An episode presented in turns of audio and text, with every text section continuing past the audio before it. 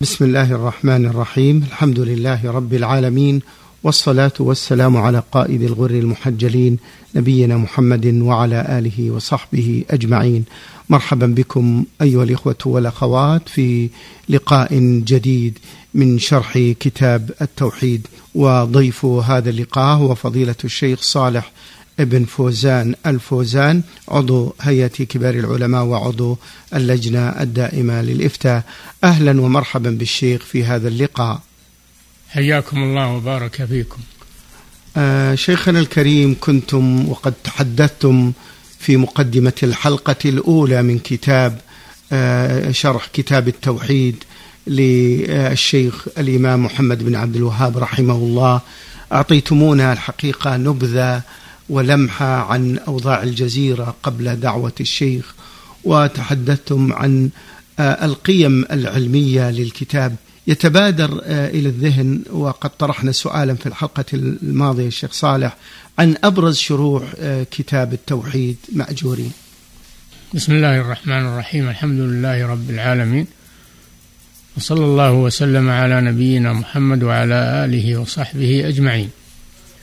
لما كان هذا الكتاب بنية خالصة من مؤلفه وكان موضوعه توحيد رب العالمين والنهي عن الشرك نال هذا الكتاب منزلة عالية عند أهل العلم. فقاموا بتدريسه في المساجد وفي المعاهد والكليات وفي دور التعليم وانتشر ولله الحمد في المشارق والمغارب. لا سيما بعد مجيء وسائل النشر ووسائل الاتصالات انتشر هذا الكتاب أكثر. فيسر الله له شروحا. أول من شرحه حفيده الشيخ سليمان بن عبد الله بن محمد بن عبد الوهاب بكتابه تيسير العزيز الحميد لشرح كتاب التوحيد وهو شرح حافل بالعلوم العظيمة ولكن لم يكمله. فقام الشيخ عبد الرحمن بن حسن حفيد الشيخ الثاني الشيخ عبد الرحمن بن حسن بن عبد الوهاب قام بإكمال الكتاب وتهذيبه ثم تتابعت الشروح والحواشي على الكتاب بعد ذلك ولا تزال والحمد لله تظهر وتتجدد على هذا الكتاب. مما يدل على حفاوة العلماء به فشرحه علماء كثيرون وطبعت شروحهم وهي موجودة. فمنهم مشايخ كثيرين لا يحضرني الآن من أسمائهم ولكن كتبهم موجودة. الشيخ سليمان بن حمدان العالم المعروف المتوفى قريبا رحمه الله شرحه بكتاب حافل وجيد ومطبوع ولله الحمد. وشرحه أيضا علماء متأخرون في وقتنا. منهم من هو من أهل نجد ومنهم من هو من غير أهل نجد. وشروحه متوفرة. الحواشي عليه حواشي كثيرة. منها حاشية الشيخ حمد بن عتيق رحمه الله إبطال للتنديد اختصار شرح التوحيد. وحاشية للشيخ عبد الرحمن بن قاسم رحمه الله. وحاشية للشيخ أبي بطين. وكلها موجودة ومطبوعة. والحمد لله. وعليه كتب آه، شروح كثيرة. كشرح تعليق الشيخ عبد الرحمن بن سعدي إبطال التنديد في بيان مقاصد التوحيد. يشرح التراجم تراجم كتاب التوحيد. وتلميذه الشيخ محمد بن عثيمين رحمه الله. القول المفيد وغير ذلك من الشروح الوافية التي هي بأيدي الناس اليوم. نعم. الشيخ صالح الفرق بين كتاب فتح المجيد وتيسير العزيز الحميد؟ قلنا إن إن فتح المجيد إنه اختصار. اختصار نعم. اختصار لتيسير العزيز الحميد وتكميل له لأنه لم يكمل. طيب. ويسمى بالتهذيب يسمى بالتهذيب يعني تهذيب شرح الشيخ سليمان. نعم. أحسن الله إليك. شيخ كتاب التوحيد العلمية القيمة العلمية للكتاب؟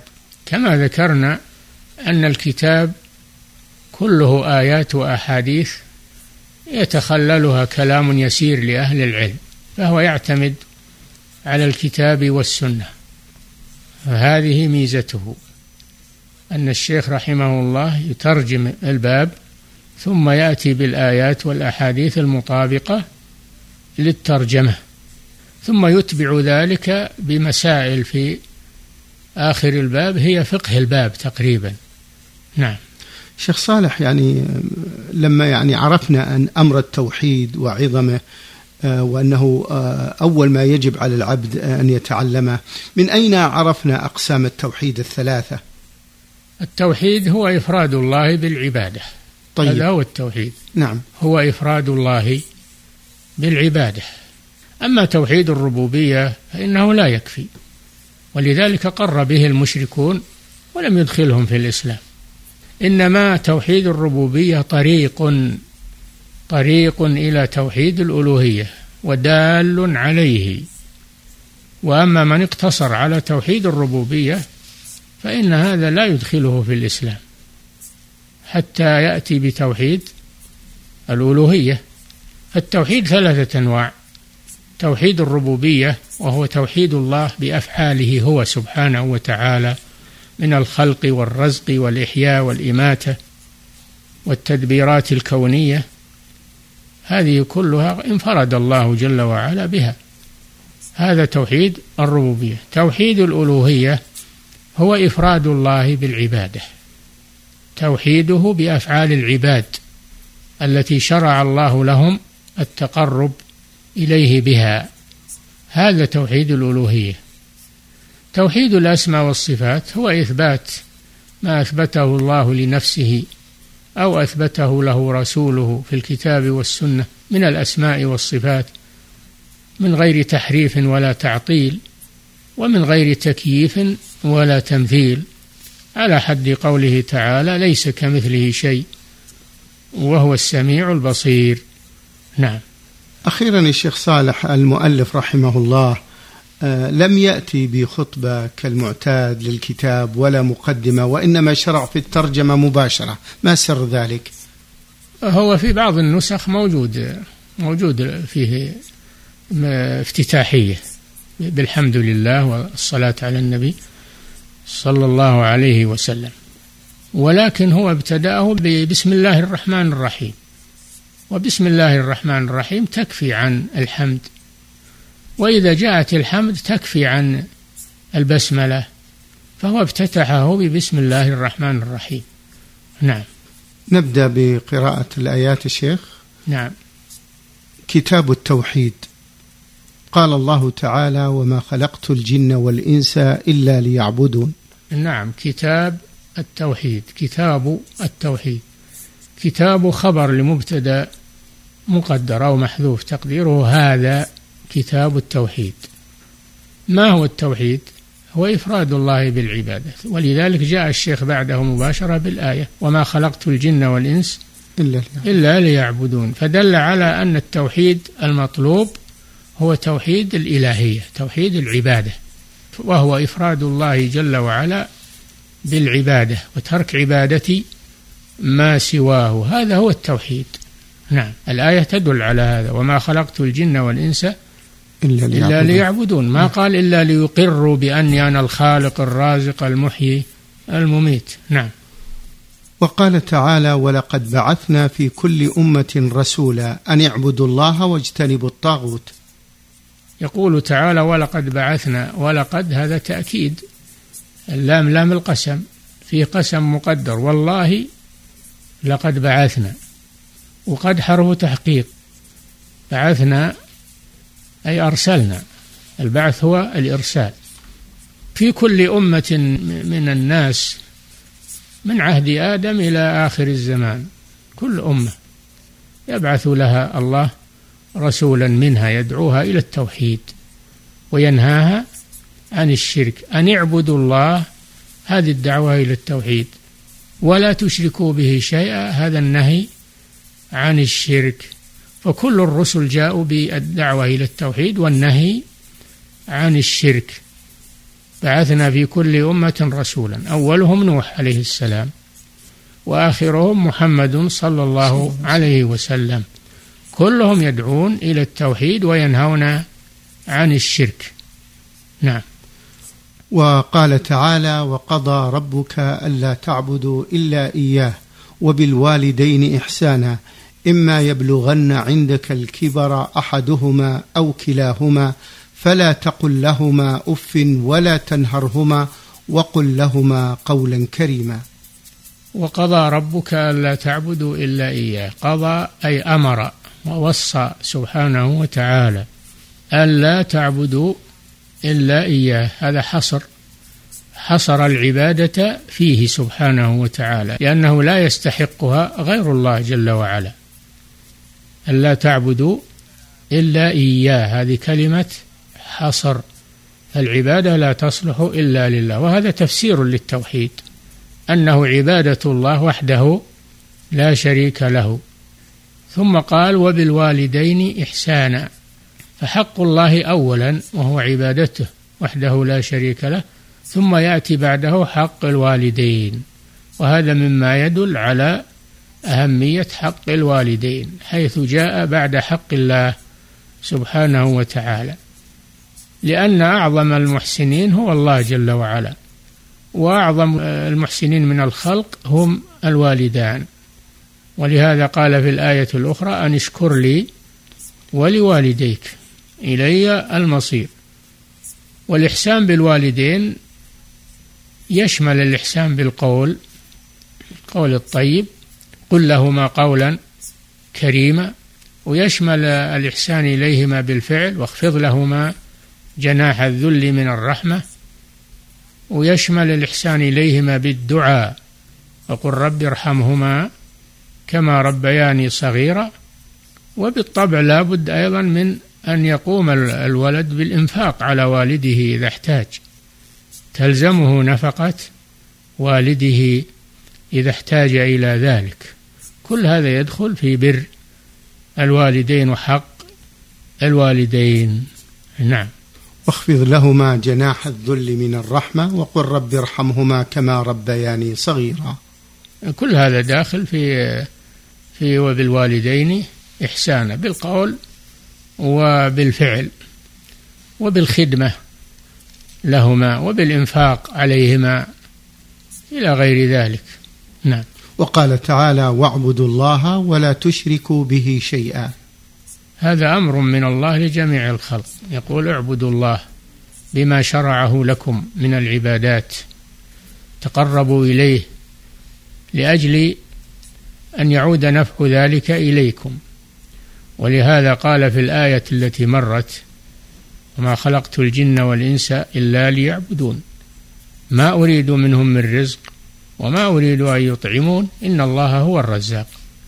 فالمصلحة عائدة إلى المخلوق. إذا عبد الله عادت المصلحة إليه. وأما الله جل وعلا فهو غني عنا سواء عبدناه أو لم نعبده. لكن إن عبدناه فالمصلحة لنا. وإن لم نعبده فالمضرة علينا. والله جل وعلا لا تنفعه طاعة الطائعين ولا معصية العاصين. وإنما برحمته أمرنا بما يصلحنا وما ينفعنا وما يربطنا به سبحانه وتعالى ويرضيه عنا وهو أن نعبده ولا نشرك به شيئا. نعم. وقال تعالى قل تعالوا أتل ما حرم ربكم عليكم ألا تشركوا به شيئا وبالوالدين إحسانا ولا تقتلوا أولادكم من إملاق نحن نرزقكم وإياهم ولا تقربوا الفواحش ما ظهر منها وما بطن. نعم يعني لا حاجة إلى قراءة الآية كلها لكن هذا من باب التوضيح. وإلا يكفي ما ذكره الشيخ رحمه الله من الآية التي هي محل المقصود.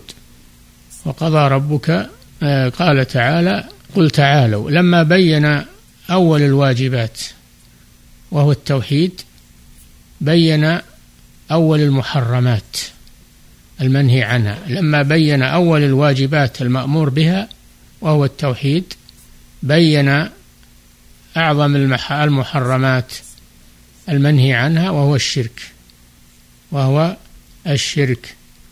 واعبدوا الله ولا تشركوا به شيئا وبالوالدين إحسانا. شوف يأتي بحق الوالدين بعد حق الله سبحانه كما في الآية السابقة. وبالوالدين إحسانا وبذي القربى واليتامى والمساكين. هذه آية الحقوق العشرة المذكورة في سورة النساء لكن الآية التي معنا ها؟ وهي قل تعالى. قل تعالوا يعني هلموا. قل أيها الرسول لأمتك هلموا. تعالوا يعني أقبلوا وهلموا. أتلوا ما حرم ربكم عليكم. هذه الآية من سورة الأنعام. قد ذكر الله في سورة الأنعام أن المشركين حرموا أشياء من عند أنفسهم. حرموا السوائب والحوامي وما جعل الله من بحيرة ولا سائبة ولا وصيلة حرموا أشياء كثيرة من بهيمة الأنعام وجعلوها لأصنامهم يتقربون بها إلى أصنامهم. الله جل وعلا ما حرم هذه الأشياء هم حرموها من عند أنفسهم.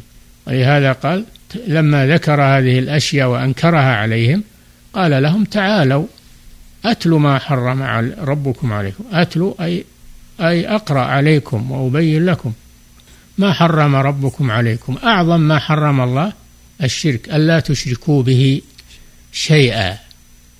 لا تعبدوا مع الله غيره بأي نوع من أنواع العبادة سواء كان المشرك به مع الله ملكا أو نبيا أو وليا أو قبرا أو شجرا أو حجرا. ولهذا قال شيئا كلمة شيء عامة في سياق الأمر تعم كل شيء. فلا يشرك مع الله شيء ولا يشرك مع الله أحد ولا يعبد مع الله أحد كائنا من كان. العبادة حق لله سبحانه وتعالى. نعم.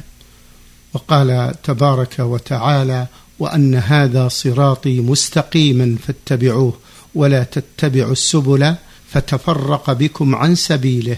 ذلكم وصاكم به لعلكم تتقون. ختام هذه الآيات من سورة الأنعام هذه الآية وأن هذا صراطي مستقيما. الطريق الصراط هو الطريق هذا المراد الطريق الموصل إلى الله سبحانه وإلى رضاه وإلى جناته. أن هذا صراطي مستقيما وصراط الله قيل الرسول وقيل الإسلام.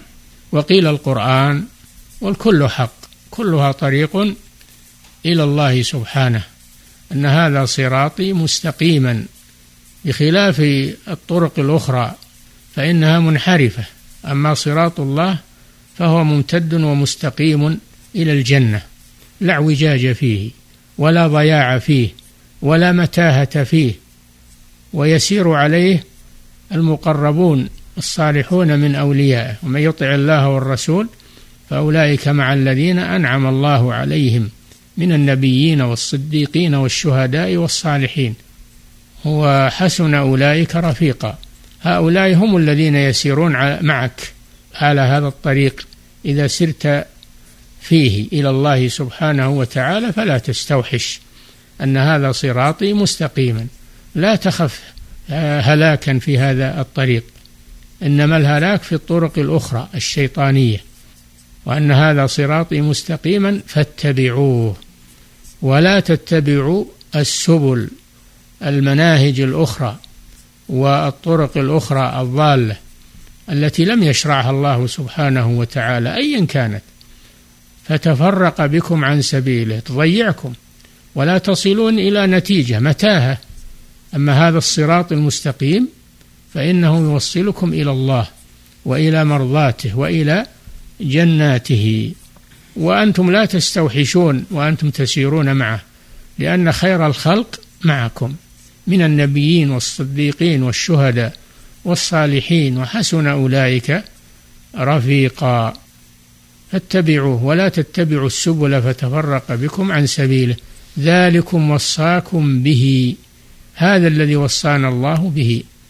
أن نسير على صراطه وأن نتبع صراطه وهو الكتاب والسنة وما جاء في شريعته الإسلامية. نسير على هذا لأجل أن نصل إلى الله سبحانه وتعالى. ولا نسير على منهج غيره يؤدي بنا إلى الهلاك ويؤدي بنا إلى آه، الضياع. ولهذا النبي صلى الله عليه وسلم وضح هذه الآية بالفعل.